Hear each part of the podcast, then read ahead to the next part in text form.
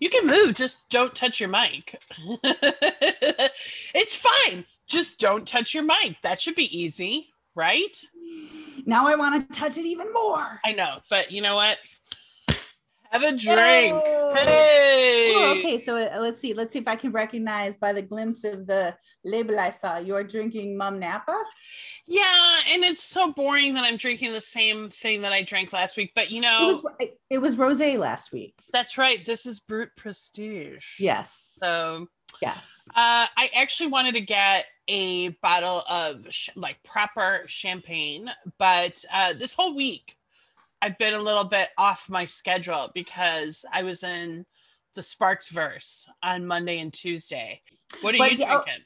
Uh, well, you know, I too kind of went with the boring La Marca Prosecco, which is a tasty Prosecco for $15 for but I was thinking two things about the sparkling wines. Um, first, with with this one, I remember when this kind of came out in the Midwest market and you were back visiting, and I think we were ha- uh, up visiting Beth in uh, St. Paul and went on like a wine run. And she was like, no, you guys, no, trust me, this is a, an affordable, really drinkable Prosecco.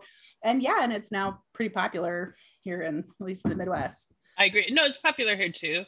Um, I did actually have a quick look in at the Prosecco's, but I needed something that was chilled because right before this, I went swimming because it's really nice and warm.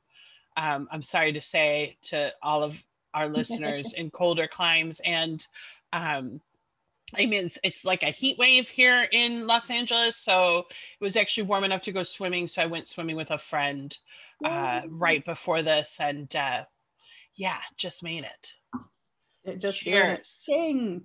Uh, the other thing I was going, the other wine talk that I wanted to bring up was Wine talk. Les. Welcome to Wine Talk. Um, Welcome to wine talk. uh, was I think you made the joke last week about that your mom Napa wasn't really champagne, and uh, Yes. Well, like that's such a fun. Like my cousin or my niece was like it was it was laughing about it because she's like, yeah, we know. Like my generation gets that. We know. You don't have to tell us. And so like she's in her early twenties, and um, so uh, this was then. Uh, I think this was like la- the Christmas before the Capitol riot. We were having this conversation, Mhm. and then right after the Capitol riot, Tanya sent me a meme that said. It's only a real coup if it's from the yes. Ah, region of France. if it's not from the Coup d'etat region of France, then it's just sparkling white racism. yes, yes. I have actually seen that meme. I've seen that meme. I was actually thinking about that the whole uh, méthode champenoise, um, which you know. Here's all I'm gonna say: champagne is great. Good champagne is is fantastic. You can get a lot of excellent sparkling wine from a variety of regions. So you know, I mean, I just downed my glass while you were saying that. well, I'm I I did half of mine. The glasses are just so small. Mm. Um, the That's other thing. I was well, This what the other thing that made me good, think of with, with the um with the uh if it's not champagne it's from the champagne region is uh Joe and I have a running joke about uh the Marie Antoinette like let them eat cake you know quotes and he's like you know there's always that one guy who can't let it go she didn't really say that you know so every once in a while anytime we bring up Marie Antoinette one of us will hold out we'll look at each other and be like By the way, man." it is almost certainly a dude. Like, oh, it, this is the same person who will be like, you know, we're not actually a democracy, we're a republic, blah, blah, blah. Or this is the same person who'll be like, let me explain to you why the electoral college is really important. Blah, blah, blah. Like, it's, it's a real man thing. No offense. Hashtag not all men we know. Um, but but it's usually, yeah. you know she she didn't really say that though She didn't actually say that. In fact, that's kind of a gross misquotation. Blah blah blah. Yeah, she was Yeah, really we know. We know. so it's not champagne. It's, it says right here it is a dessert wine. it's funny you mentioned Greece because I have a Grease reference that I'm going to allude to in my conference discuss or conference. I meant concert, but in a way, it was a conference of of Sparks obsessives. Yes. We have a very special episode of Sparks and Sparkling uh, this week because why is that, Miss Melanie? Because I went to the Spark Show and it was so nice. I went twice, which was great because the first night I went with my husband and it was very fun. But then he was like, when the next day I was like, I should go again. Actually, it was amazing. I, I mean, why not? They're in town. I'm in town. Just do it. Why not? And he said to me, but I don't understand why you'd go a second night when you saw them last night. And I was just like, you don't, you don't get it. You don't, don't get it bro. at all. You don't understand. oh, so Melanie, you went to see the Sparks, their first uh, concert since COVID.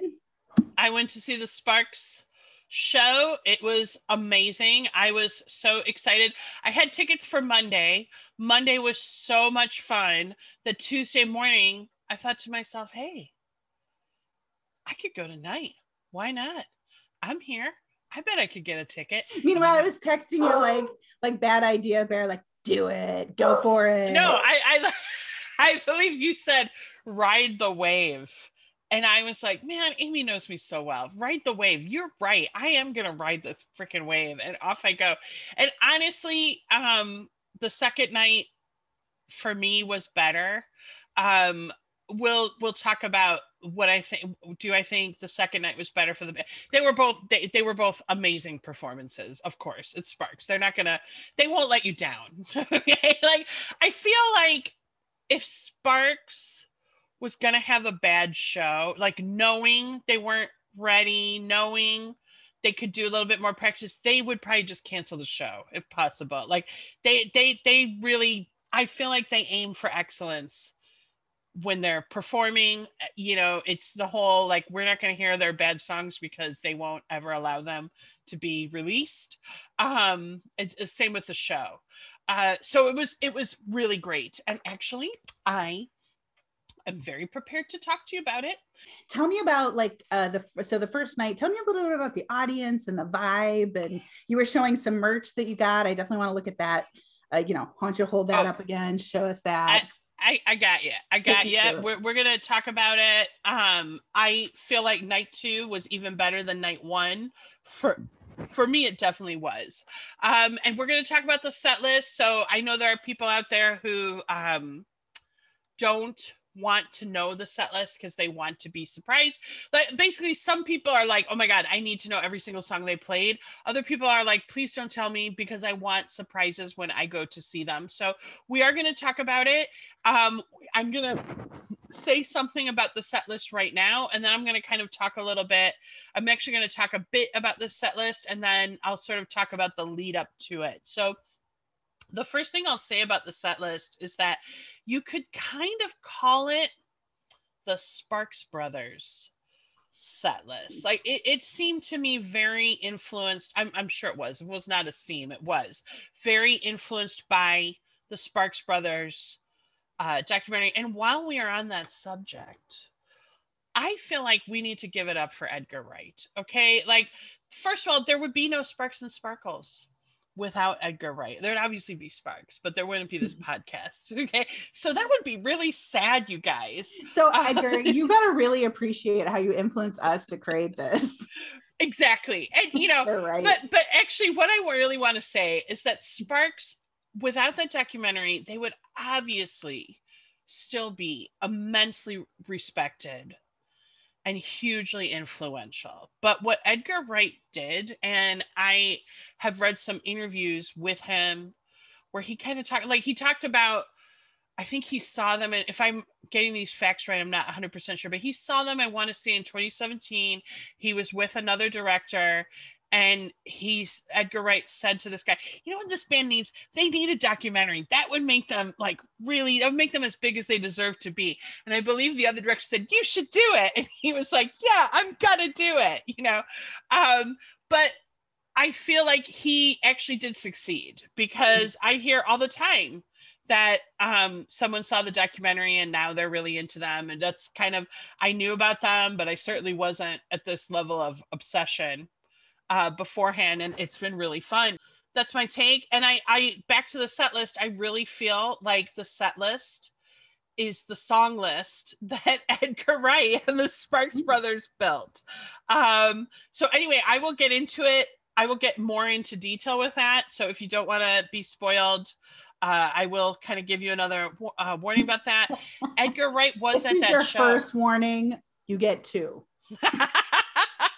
oh, Edgar Wright was at the show too. Oh, I knew I knew he would be. I knew he would be. I mean, come on. I thought to myself, if I lived in London and I had the money and the freedom to travel to LA to see Sparks, and I was a Sparks super fan to the extent that I made a whole documentary about them, would I go to the show?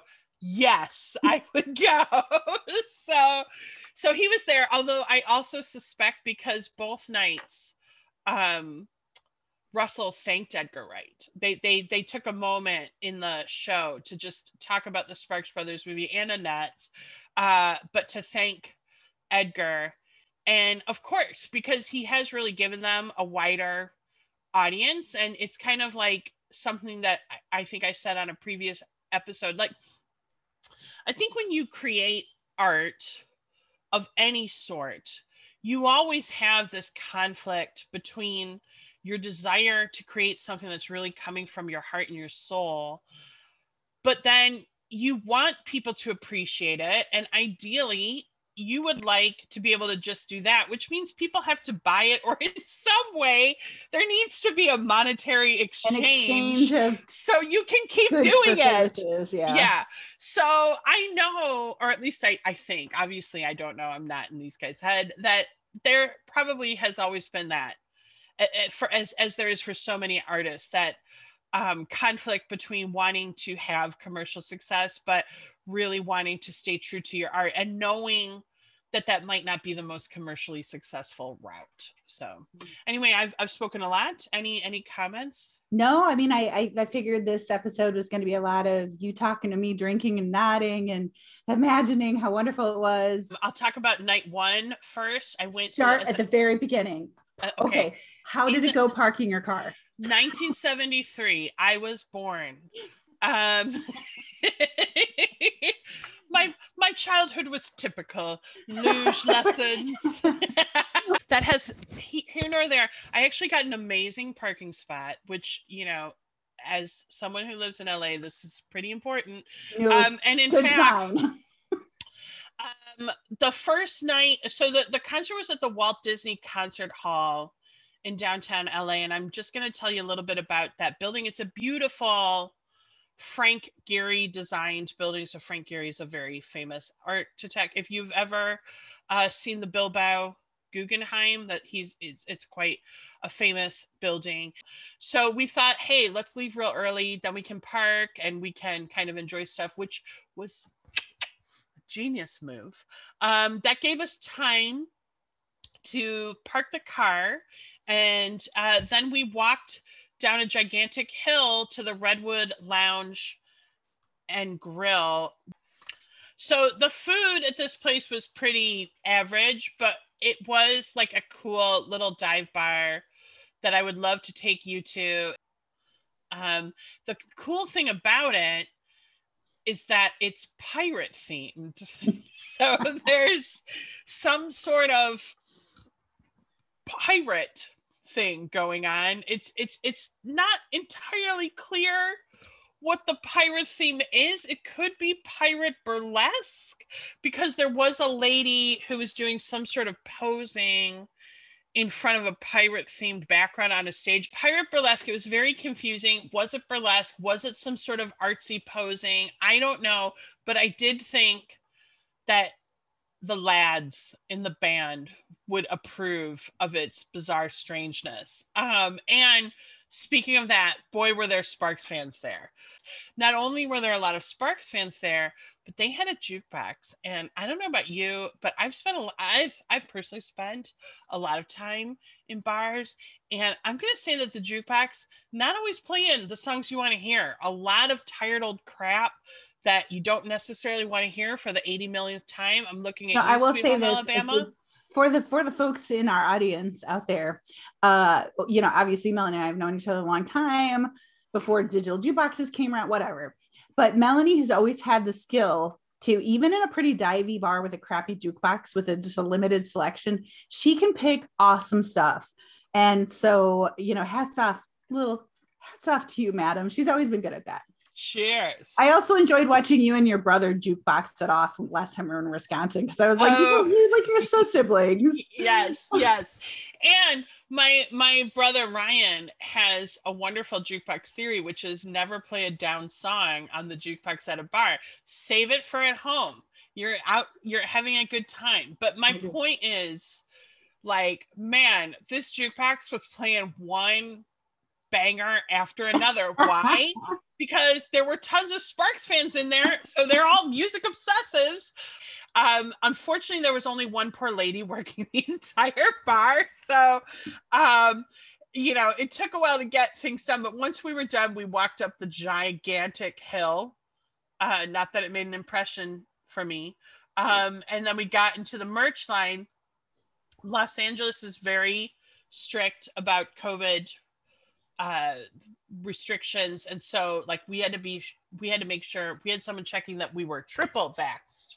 Um and when we were i i definitely wanted to get merch.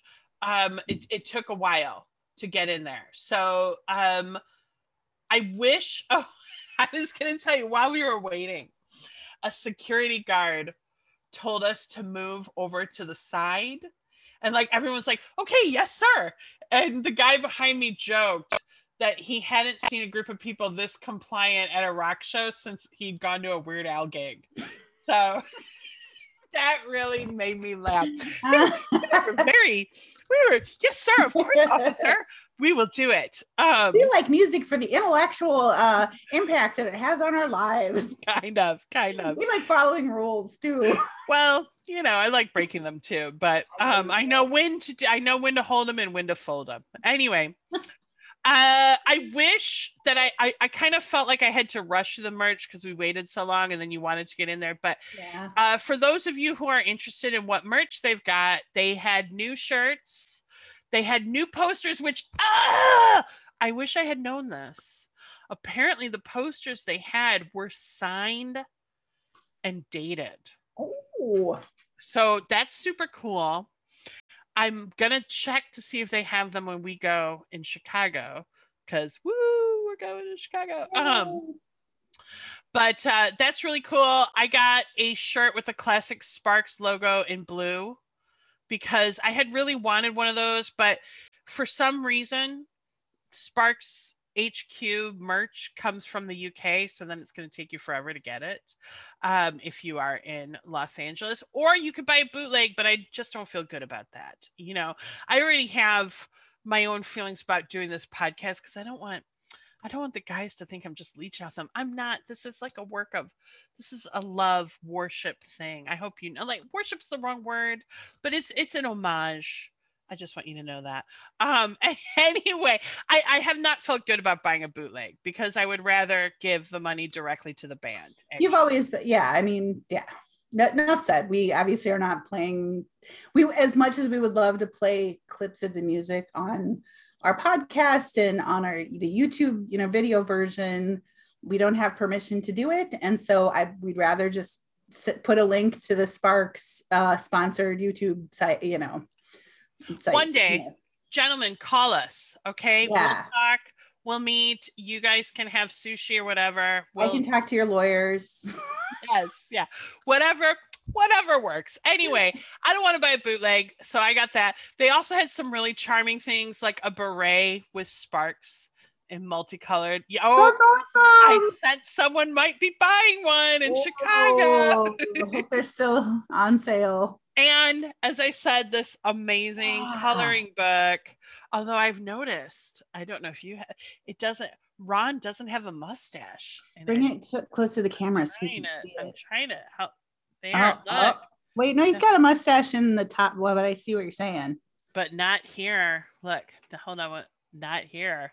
Oh, But then oh. of course he's a blonde there, so who knows? So, I mean, there's there's there's an amount of willing suspension of disbelief. You have to realize it's a cartoon book. Right, right, right. So that's pretty Uh, awesome. So for the audio, for the audio, uh, Melanie, it, what was it? It was a Sparks coloring book, right? Yeah, it's a It had Sparks featured coloring their book. album covers. uh, album covers, uh, a couple promo photos from all eras. So that's pretty cool. Um, they also had some CDs and vinyl, but unfortunately, I can't tell you anything about the quality or issue of those because see episode one of the show. I'm not really a collector in any of that stuff. So I was in a rush and I just didn't really look at it. I was like, oh, hey, cool. Plus, they were playing Sparks music in the the gift shop and I was actually distracted by that. I could see getting kind of distracted with that, and then you're like, "Oh, I play. I hope they play this one. I hope they play this one."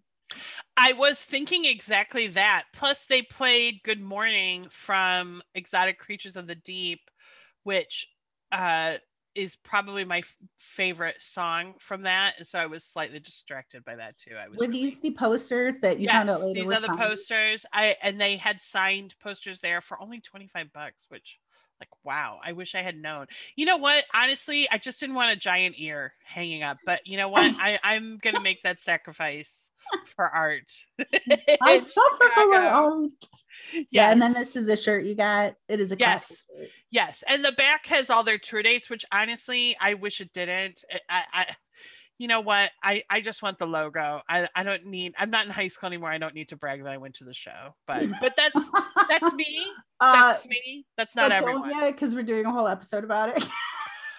I'm not bragging. I'm doing it for the fans. I'm doing it for well, I'm doing this for you. Actually, I don't feel like I'm bragging, Oh, but you're not. you I know, was um, totally teasing. That was completely a joke. No, but you know how in in high school, like, did you do this? Like the night after the big INXS show, everybody is at school in their INXS shirt, showing that they they went, or like, ooh, Metallica was in town. Check it out. I've got the Metallica shirt.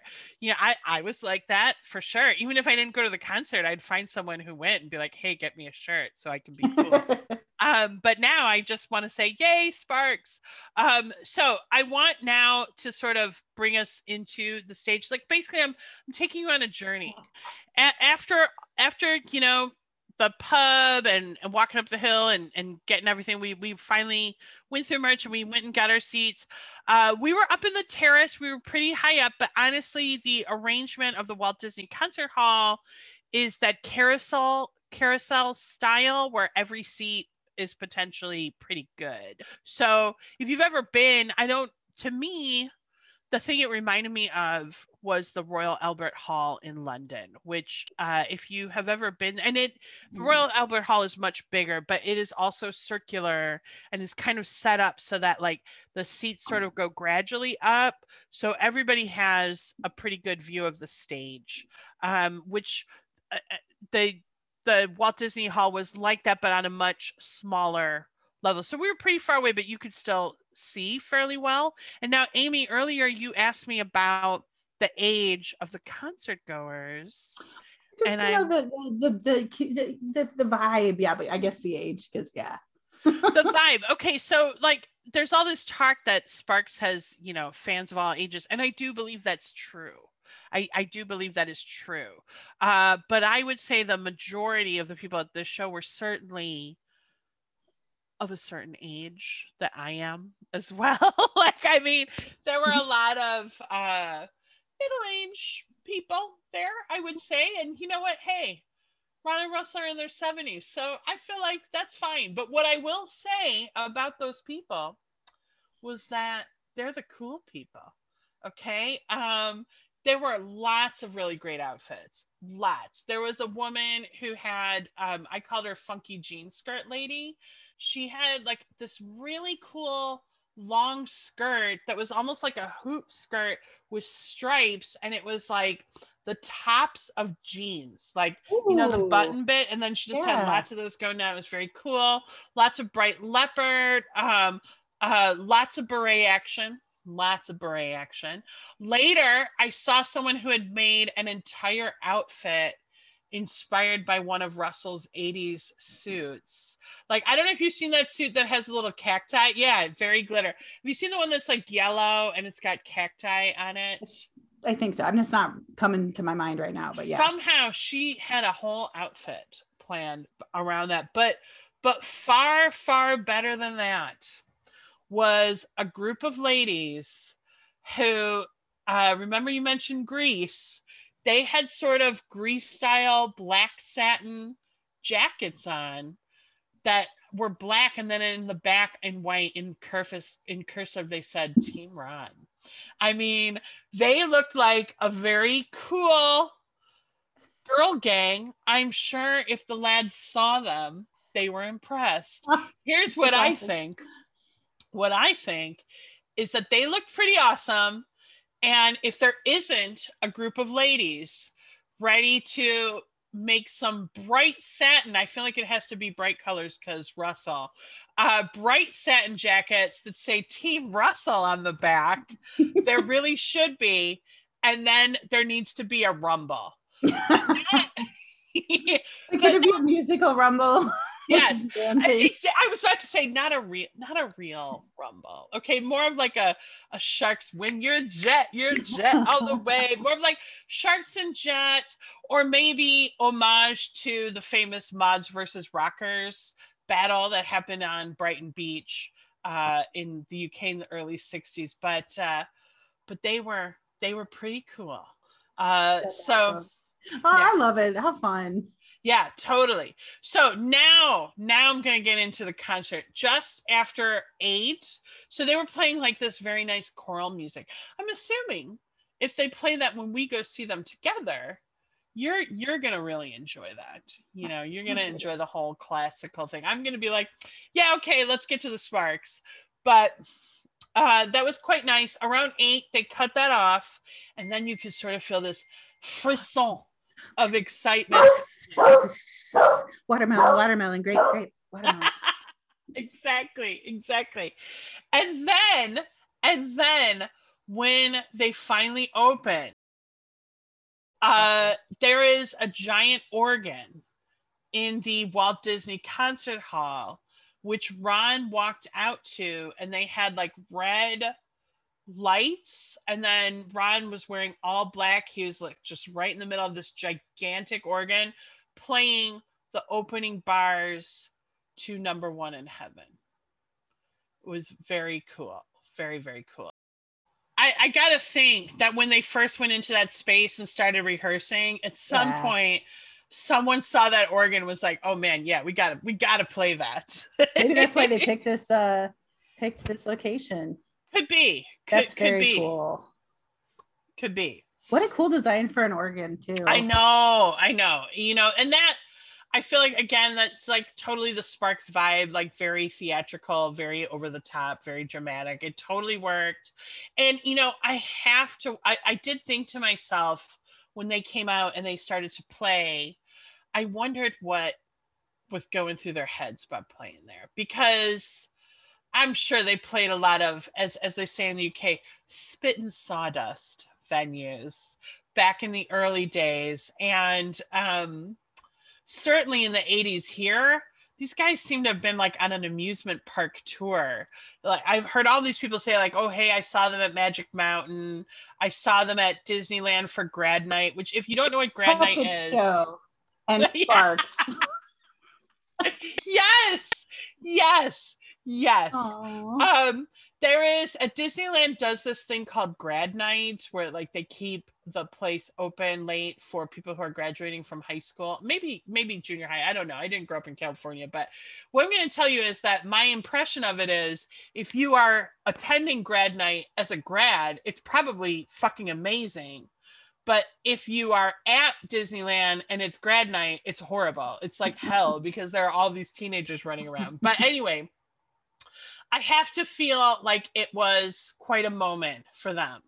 Um, so I'm going to get into the set list I mean, now. Haven't they played some fairly significant gigs and some, like I thought with the Franz Ferdinand stuff, they had some bigger.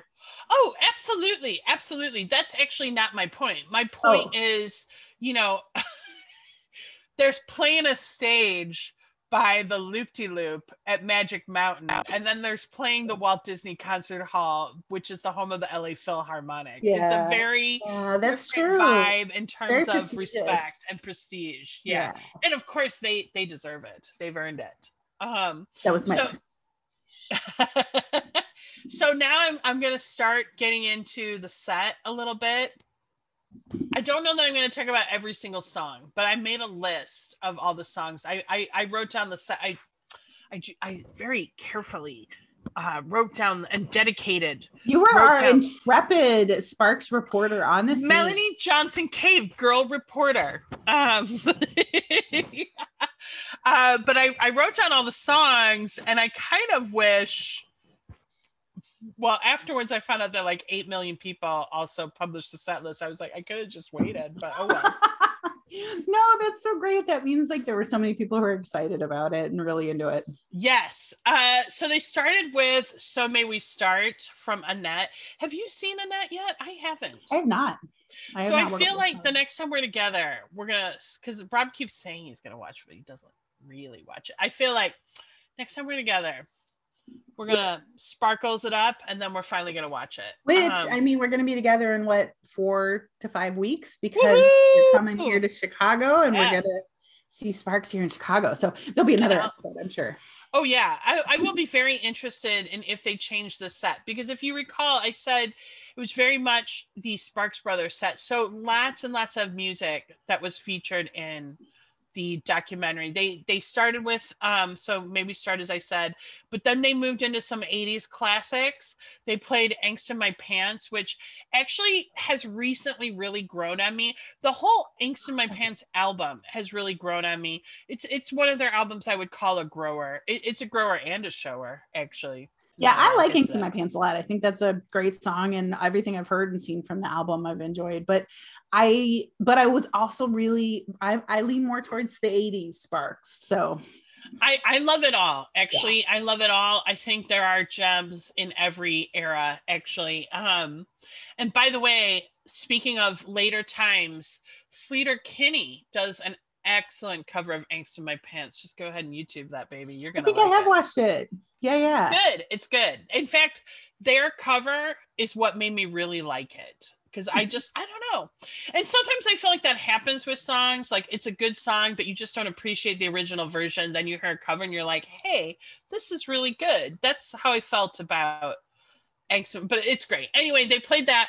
Then when they played Tips for Teens, Yay. I'm just gonna say I lost my freaking shit. I was so excited and I was dancing like a maniac to the point that my husband was like, calm, calm yourself, which is why I had to go the next night and sit closer among the Sparks Obsessives so I could dance crazily and everyone be like, Yay, we're all dancing. Because where we were sitting, since we were so high up, like you always, if you've ever been to a show, I've been to a number of shows like this where like it's a sort of classical, more classical venue, and the seating is not really designed necessarily for rock concert going. Yeah. And so if you're in a higher up seat, you might feel like I'm a little bit over. yeah, you feel afraid you're going to fall over if you start dancing. Yeah. And sometimes they have security that won't even let you dance. So like there was a little dancing, but it was mostly chair dancing up in the terrace. But you could see that down in the um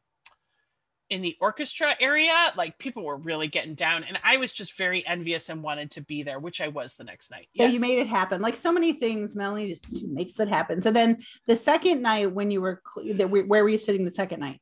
The second night, I had amazing seats. I was uh, like maybe seventh row in the main orchestra area, so I was very close, and and that was great because um, you know, concert going is it can be an intimate thing. It's it's a really you know when you think about performance, there's the aspect where you are just experiencing it. There's the aspect of the band or the performer playing and them just doing that on their own. But then there is an interaction between both groups. The second night, because I was closer, felt much more intimate um, because I could see the band more clearly. So I could I could see their emotions. Um, or at least what I thought were their emotions on their face. Um, you know, one thing that occurred to me when I was watching the show was how happy I was to be at a concert again. I haven't been to a concert since October 2019. I saw Courtney Barnett, who I mean, she was awesome. I saw her in a really small space and it was great. Um, but the second night, I also think the second night they like they they put on a great show both nights and but I feel like the second night they were maybe a little bit more relaxed because even for them it had been quite a long time since they had done a show like yeah, that. And especially remember, I was gonna say the second night in, in, the same venue, like you have all your technical shit worked out. I mean, I know like because you don't get that much time to re- rehearse in, in spaces like that. Right. And um I don't know how many like so who, what was their backup band setup like like what oh, was or not backup but what was, was the band the full band setup like uh what do you mean like drums keyboards yeah, they had was drums there a gong a player anyone on timpani? I don't know. They had drums they had guitar they had bass they had a second keyboard player um I think that's it for the main band. I apologize to any band no, members no, that I might. The, no, no, I, I don't want to forget because they were all great. They were all like amazing. They were so good. I felt at the beginning of the show because like Russell did sort of your your your typical concert patter with the the hey! Hey how, how's it going? Hello cincinnati! Yeah or whatever but how many of you are wearing your masks? Well, we all were because it was los angeles so but um i that felt a little more like oh my god i hope this works. Like and that's it was definitely delivered much better than that but i felt a little bit of that shakiness in the delivery on the Monday, and I felt much less of that on Tuesday. Actually, Tuesday when they started, they had some sort of, I think, a sound issue um, right at the beginning of the show. And in fact, this was just kind of cool because where I was sitting, you could see the shadow of Russell about to come out on stage. Like you, and and actually, the person I was sitting next to, it, we were like, think that's Russell. And yes, it was, but it was taking so long. Like they had kind of started that opening bit of, so may we start? And I'm like, what is going on? And the person next to me said, oh, I bet they have a problem. And then suddenly all the sound kicked in and we were like, oh, sound problem. But you know what? That shit happens. We know that. I mean, like if you've done any sort of stage stuff, you know that crap happens. Got the anticipation going. yes, and actually, to be honest, I thought it sounded all right without that, so it was fine. Uh, but but the they, person in the orchestra seats. Oh, uh, what was that? I said the person in the orchestra seats. Oh no, but, that's awesome. Um, but I I just felt they were a little bit more relaxed. But anyway, the other thing I will say is that you would really, to a large extent, not know that these guys were in their 70s. Okay. Like, I'm just going to say Russell is 73 years old. When my grandmother was 73 years old, she needed a cane and assistance to walk everywhere and she had to have dialysis three times a week. Now, granted, she was not a well woman, but Russell is the same age and he was like bouncing on that stage like nobody's business. Like he was really giving it his all and it was very impressive. So that's awesome. Well, they talk about that in the in the documentary that at least what I took away from his point because they showed him at the gym is that he really understands the physicality of how he wants to make music and how he wants to be able to move and and what it takes to continue that and you know, one of the things I was curious about because we've talked before about his amazing vocal prowess. And you know as you age your your your voice does change your larynx or your vocal folds sometimes change and sometimes you develop a lower range or a higher range that maybe you didn't have at a different uh, age in your life. And it seems like from what i can tell he has really worked to continue to maintain quite a range and yeah. something you have to kind of keep working at. I've been singing more lately. I hadn't been singing for a while. And like you forget, like, oh yeah, that oh oh oh that's right. Yeah, that one. Oh yeah, that one I gotta you know, it takes a little extra effort to to keep yourself in vocal shape as well as just the physical shape that you must be it's amazing how many things we do that like you need to do them regularly for you to be good at them you know i just started taking a french class again i don't know if i told you about this but um oh, you told me my first what was that I said you told me, maybe not the audience, but yes. Well, anyway, everybody Mel's taking a French class. We, it's it's been a long time since I've taken a French class. And the first day I'm listening to things, and I actually had no problem really understanding most of what was being said, but I could hear when I spoke like just 8 million mistakes because it had been so long since I'd had to speak in French. So, you know, if you're going to sing, and particularly if you're going to sing and hit all of those high notes, you're going to have to practice a lot. I did notice when I was closer, like when I when I was closer the second night, I, I had a, an excellent view of the the stage, and I saw that Russell really had like he just had like a shit ton of water up there. And I have heard him say that one of the things he really tries to do is keep his vocal cords hydrated, which I'm sure is very important for hitting some of those notes. Um, yeah, actually, you have a we used to joke as singers, phlegm is your friend, but not too much phlegm. because the vocal folds actually like bang against each other and they have a light coating of mucus on them. Huh. So when you get hoarse or when you lose part of your voice, either the folds are swollen or the mucus might you know not be the right consistency and so you're not getting that like vibration that you would normally get and like i said over time that changes and hmm. you know people who are some singers continue to work to either maintain their original range and add to it or just go with the new range. It, so the fact that he's anyway, what they're they're both wonderful musicians, and you can tell that they've really continued to hone their art and and do what they need to do to make beautiful music. Yeah, no, it was great. It was great seeing them. Um, so they they did I predict as well. So they kind of did like a slew of 80s and um then they moved into like they they they did sort of mix it up among eras and one thing i'm going to say that may be a bit controversial i believe it's a topic for discussion amy audience um so this was sort of a point that came up in the sparks brothers documentary again and again was that these guys do not just do a greatest hits concert, but this was kind of a greatest hits concert. However, what I would say was that it's not like when you go see the Rolling Stones and they do like all of their great hits from 1965.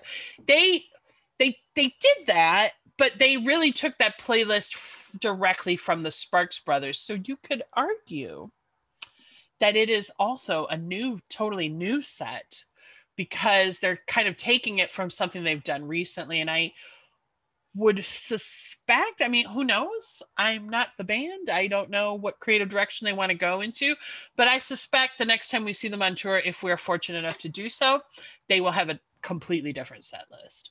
Um, but they they really had all eras. So they had stuff from little beethoven they did um, i married myself which was quite a lot of fun.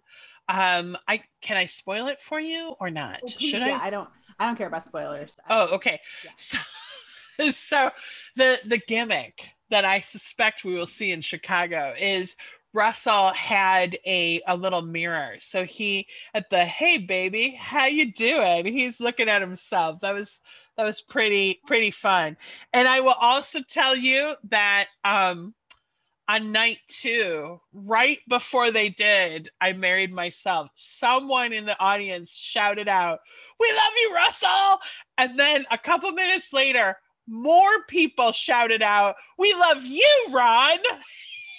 it was, it was, I, I think there are a lot of, um, there are people who've taken sides and they, they take it um, very seriously. I say, I love you both, guys. You're both geniuses and you both impress me in many ways. So, uh, anyway, they they did that. We had a little bit of Ron singing, which was yeah, great. Um, He sang "Shopping Mall of Love," which well, he did he he he does. I I don't actually know it that well either, um, and I cannot. I know this is gonna.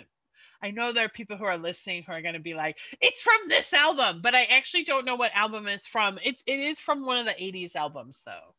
Uh, it could be Sparks in Outer Place or, or Outer Space or Cool Places. Um, you know, I was listening oh. to, oh. speaking of his singing, I was listening to Gratuitous Sax, and the version that I was listening to had a song in there called um, uh, Mid Atlantic. Yes, yes. And he does a version of it. And I you know, when it came on, I was like kind of listening and I was working and I was like, this is not Russell singing. Who is this? and and I looked and I was like, you know, again, that's just quick detour for a second. No, no, detour. Concert. Um, I was really struck listening to that because I was like, wow, this whole song has a real like Belle and Sebastian's like it does. I agree with that. Is, he's got, you know, just a different sounding voice around. He really does. Um, and just the instrumentation. It was again one of those many, many instances when you listen to a Spark song where you're kind of taken off into a different a totally different time period. And it's it's really fun to i don't know i really enjoy that about that yeah no i agree with you. And actually it's funny you mentioned that. I have been listening this week to the seduction of ingmar bergman which i gotta say i'm just gonna tell you that there's one particular song on there that I really enjoy, and I went to YouTube and somebody had written the comment because I think there were only like seven likes or something. Someone had written the comment or no, there were nine. There were nine. Someone had written the comment, how can there be only nine fans of English Swedish rock opera? I weep for this country. And I I commented 10 now. 10. Now there's 10. I'm, I'm 10. But anyway, we need to include the link then. it's really good. And Amy, I recommend that you listen on YouTube to the English version first so you can really get the whole story. Then, after that, you can go to your streaming service of choice and just do the Swedish version and you're good. Oh, um, yeah. But uh, that comment really made me laugh. My point is this uh, Ron has a singing uh, part in the musical, and it's perfect for his role is what I will say because his voice is obviously it's not as developed as Russell's. Um, it's a lot yeah, softer. I mean, yeah, yeah. Anyway, uh, so he did that. They did. Um, uh, they did another song from Annette. They did "We Love Each Other So Much," and Russell was wearing these like very bright chartreuse pants, um, which when they did "We Love Each Other So Much," they changed like the little smoky background to sort of like a aquamarine background and i thought oh my gosh this looks like the cover of annette clever clever um but that was really good they did uh never turn your back on mother oh, earth oh, which so was good. really great um you know that's every time i hear that song i go like god damn it like human race you know because that was written in what 70 75, 76. I don't remember when. 74. It's on propaganda. Uh, so it was written in 1973 or 74 or around that period. Relevant song. Yes. Especially now because, like, you know what? Now, Mother Earth, we're getting more floods. Fucking snowed in Turkey this year. well, I'll admit, I'll admit I was unfaithful, but from now, I'll be more faithful. I mean, what a great line. That is just like a fantastic line. But um, I will say, I wrote in my notes many, many, many times. How does Russell do it? I wrote that down many times because all of the songs, I, like I haven't told you the whole set list. I, I don't think we're going to talk about every single song, but um, they had such a range from their really early stuff to their later stuff and there were a few songs and not only could russell hit all those notes and yes you could hear that his voice had had changed with time but there were a few where his voice sounded so similar to the way it sounds on that recording that he did you know 30 decades ago or 30 decades 30 the the the sparkles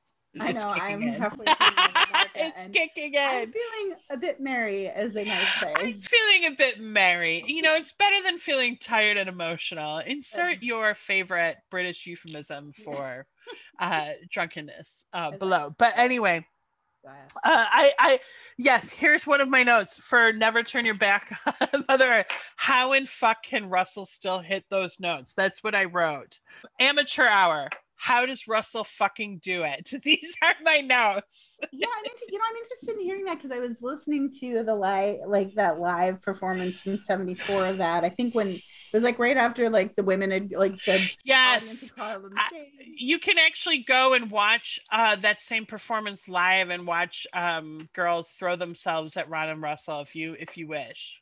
And what I was so what I'm what I'm really interested in hearing and um look again they are just so musically amazing that I, i'm so excited to hear him sing it live.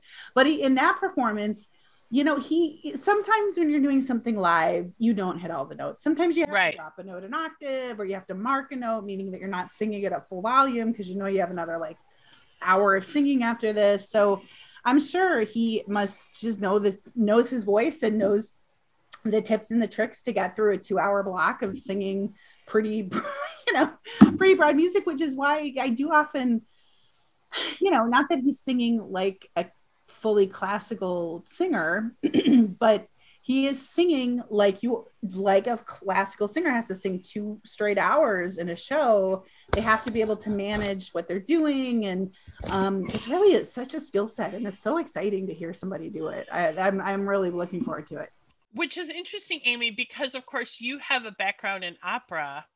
And I mean, you know me, I'm not so interested in opera. I, I like a few. I, I, like a bit of Carmen. I like, you know, a little bit of that, right. but I'm probably not going to kick back with some opera. But um, certainly the Mael brothers, certainly Ron is a is, is, an opera fan. I feel like you can hear that in the music. I, oh, yeah, I feel like you really so can. Wonderful, just not even opera, just classical references or yes, Bulgarian, you know, too. Yeah, absolutely, yes. Um, but uh, you know i i felt that when i was watching you know when i was seeing this just that the kind of the operatic the feel to all of the music. Um but yes they they kind of built us to their classics. They did my way towards the end which was a great one. I feel like there were a couple really great moments for me. One was they played wonder girl which was so exciting because my dad now loves that song and so I had actually texted him because I heard it in the gift shop. And then they played it, and I was like, "Oh my god, Dad! They played Wonder Girl! I can't believe it!" Um, oh, that's awesome. But then they followed that up with Stravinsky's only hit, which I believe is on a steady drip, drip, drip, and I just loved the idea of playing their very first single, well, their first one that actually got radio airplay, and then playing something from their most recent album. I just mwah, chef's kiss. Loved it. Loved it. And of course, because it Sparks, it worked. But yeah, they, they kind of built us. So that was a great moment another great moment was when they played music that you can dance to. I was like, oh. holy shit, you're kidding. You're actually playing this. And that was when I feel like in night one, I knew I had to go for night two because like I just really wanted to get down. But I was up in the terrace. so I had to just, you know, resign myself to chair dancing. But I could see up in the fabulous seats it was quite a party and I needed to be there. And then the next night I was there. Oh, so so, so that was again. I, am you know, I think like I think back to like, oh, you should hear you should like hear the shit I was texting her the next day, like, um, like, so what if you have to work tomorrow? You're gonna have to work every day and the day after and the day after that. How many exactly more to sing Sparks? sing Sparks and exactly. And I live in Los Angeles. I mean, come on. The second night I actually didn't go, I didn't leave till seven because I knew when their show was gonna be. And so I thought, great, I'll let some of this traffic die down. I'll have dinner with my husband, then I'll head out. I know where to park now. I'll I'll park there. And then by the time I'm I'm through everything. I'll be slipping right into the show. And I, I, it's exactly what happened. I got through everything really fast. I sat down 15 minutes before they started. And then I left like right at the end of the encore because I was, I mean, I, it was a beautiful, I think uh, Ron said some really lovely things that I missed, um, just about how meaningful this this was to them, which I'll I'll talk about in a minute. But yeah, then I I was I was home like that, which if you live in LA, that's really important. So. Middle-aged ladies concert. Middle-aged ladies concert. Can I get home fast? Um, but anyway, so then my way was another really great one. They ended. They ended kind of the official with uh, this town Mm-hmm. And then amateur hour. I loved, I loved that they ended with amateur hour. I actually prefer amateur hour to this town ain't big. Yeah. You know, this time it's, it's like a very complicated dress. Like it's beautiful, but it's hard to put on. It's heavy. you know, we're like amateur hour. I can just rock out. And this is where I'm going to give it up to their band because their band, they they were just as tight as their 1974 band. Like, if you listen to the end of Amateur Hour, there's some really great like ending guitar moments, and this band got those. Like, oh, wonderful, just beautiful. They they had they had a great backing band. I'm sorry I cut you off. Things I really enjoy about what I I mean I haven't listened to their whole like catalog of music yet, but certainly as especially music from that time. But I I think all of the songs I've heard, they really they have really nice moments for all of the instruments. There's some really yes. nice moments where the drum, you know, really can pick up and do a transition into a new time uh, signature or like great guitar stuff. They little bass solos. They just they it's like I don't know. They obviously love music and they want to also highlight the other musicians that are yes. And I'll, I I think this is a good time to talk about um the musicians. Unfortunately, I do not know all of their names, but I will just say that their band is not only adorable, like they are just adorable, cute little mu- musicians, but they were so good. And let me tell you about something that I just thought was so sweet. So they they introduced the band, then um Russell introduced Ron and of course, everybody was like, woo, yay, Ron, you're a genius. But what was adorable to me was, first of all, they looked so proud of their band, especially Ron. Ron looked like proud papa with his band. But then when Ron was sort of like going in front to sort of take his accolades, the band did this really cute, like, we're not worthy, bow down like they actually all went like this. They they went like we're not we're it was, oh, that's awesome. Oh my god. But then I thought to myself, because their musicians all look like they're probably in their 20s and 30s. So to learn from someone who's so talented, who's been doing this for five decades, it must just be an opportunity of a lifetime. I mean, you're just so fortunate to be able to work with an artist who's got that much experience, who can show you so much. So it's funny because I'm I, I don't know if you've heard this like Brian May from Queen once auditioned for Sparks back in the no, 70s and they're they're like well I guess he made the better decision you know like to go with Queen. So I'm sure as a as a working musician like of course you you want something that is going to bring you fame and and success and, and you may or may not get that backing someone like Sparks, but you're getting so much education, I'm sure. So, so I thought that was amazing. And so now I, I want to talk to you a little bit about um, the end of the show. So their their encores were Suburban Homeboy I don't know. Do you know? Do you know that one? Song, yeah. Yeah, and and actually, Ron took some of the lyrics, which oh, was nice. great. So, and he he did a great job with those. And then they closed with all that, which was a perfect oh. one to end with.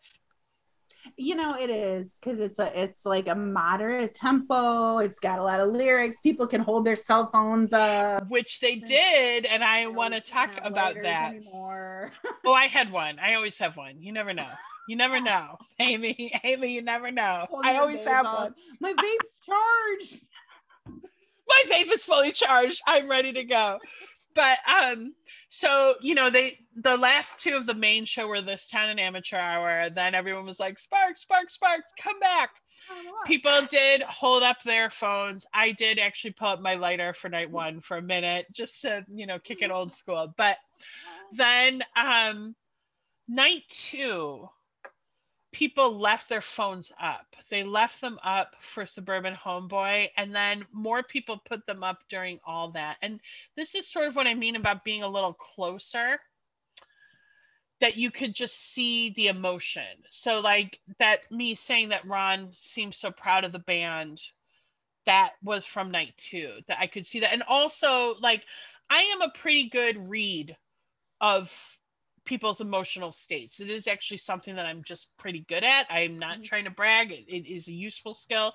I could see where from where I was sitting on night two that like Russell was clearly having a good time. Like once he got into it, he was having a good time, and he actually said like, "Hey, this is fun." And again, I think like night one you know people are gonna do reviews like it's it's been a long time since you've done that like even if you I know this from so yeah. This has been a long time. When when you haven't done it for a while, even if you know that you can do it, you're still like, oh, I don't know. Um, but uh, what was I gonna say? So everybody put up these their cell phones during all that, and they were just sort of moving them back and forth, and you could see that it was moving them to see yeah. that. You know, and it, people, I will say, when you're on stage in many venues uh, when the lights are on you, you can't really see much beyond like the first couple rows. Yeah. And so, um, depending on, I mean, some places have more house lighting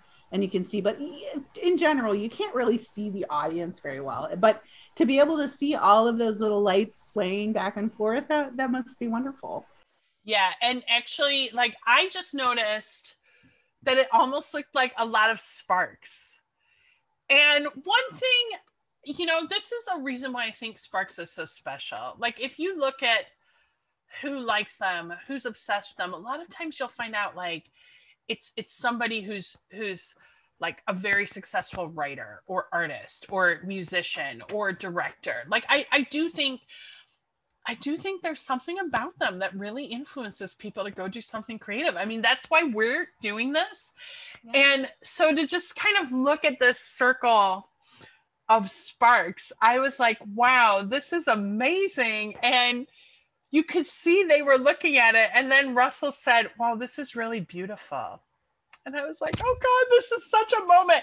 But this is kind of what I mean about that intimacy this is why you always i mean and i actually did think to myself i never want a bad seat at a show ever again. Like i want to be at any time i've been at a show that's like a very small venue or i've had better seats it's always a better experience for reasons like this. So there you go. I i finished i i snuck out right at the very very end. And i guess um after i snuck out ron came out to just say that this show really meant a lot to them. Um, but I will just say I flew home on the 10 the Santa Monica freeway. the lights of LA were surrounding me. I was I played all that. Then I kind of went into hippopotamus because I I made a mistake and went a little too er, fast in my Sparks journey. I have to go back, but that is a really great album. And I just was just so filled with joy that I had seen that show and that I lived someplace where I could see something like that and I love the lake. All right, I've had, you know, quite a bit of sparkling beverage. Much wine left. And that, friends, it's was two nights at the Spark Show. And that's a wonderful thing, ladies and gentlemen. And I, I just want to bring it back to Edgar Wright for a minute because remember I went to the the Redwood Lounge. Yeah. Apparently he went there after the show. Ah! I should have gone.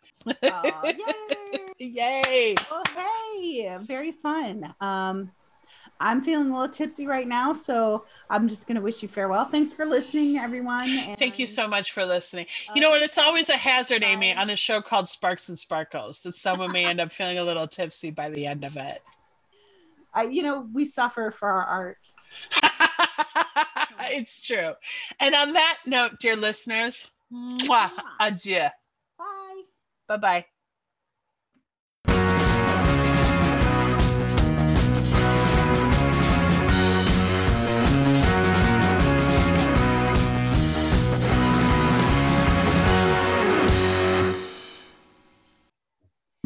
Yeah, Morty, what do you got? Yeah, Morty, what do you got? Commercial. Uh, Take it.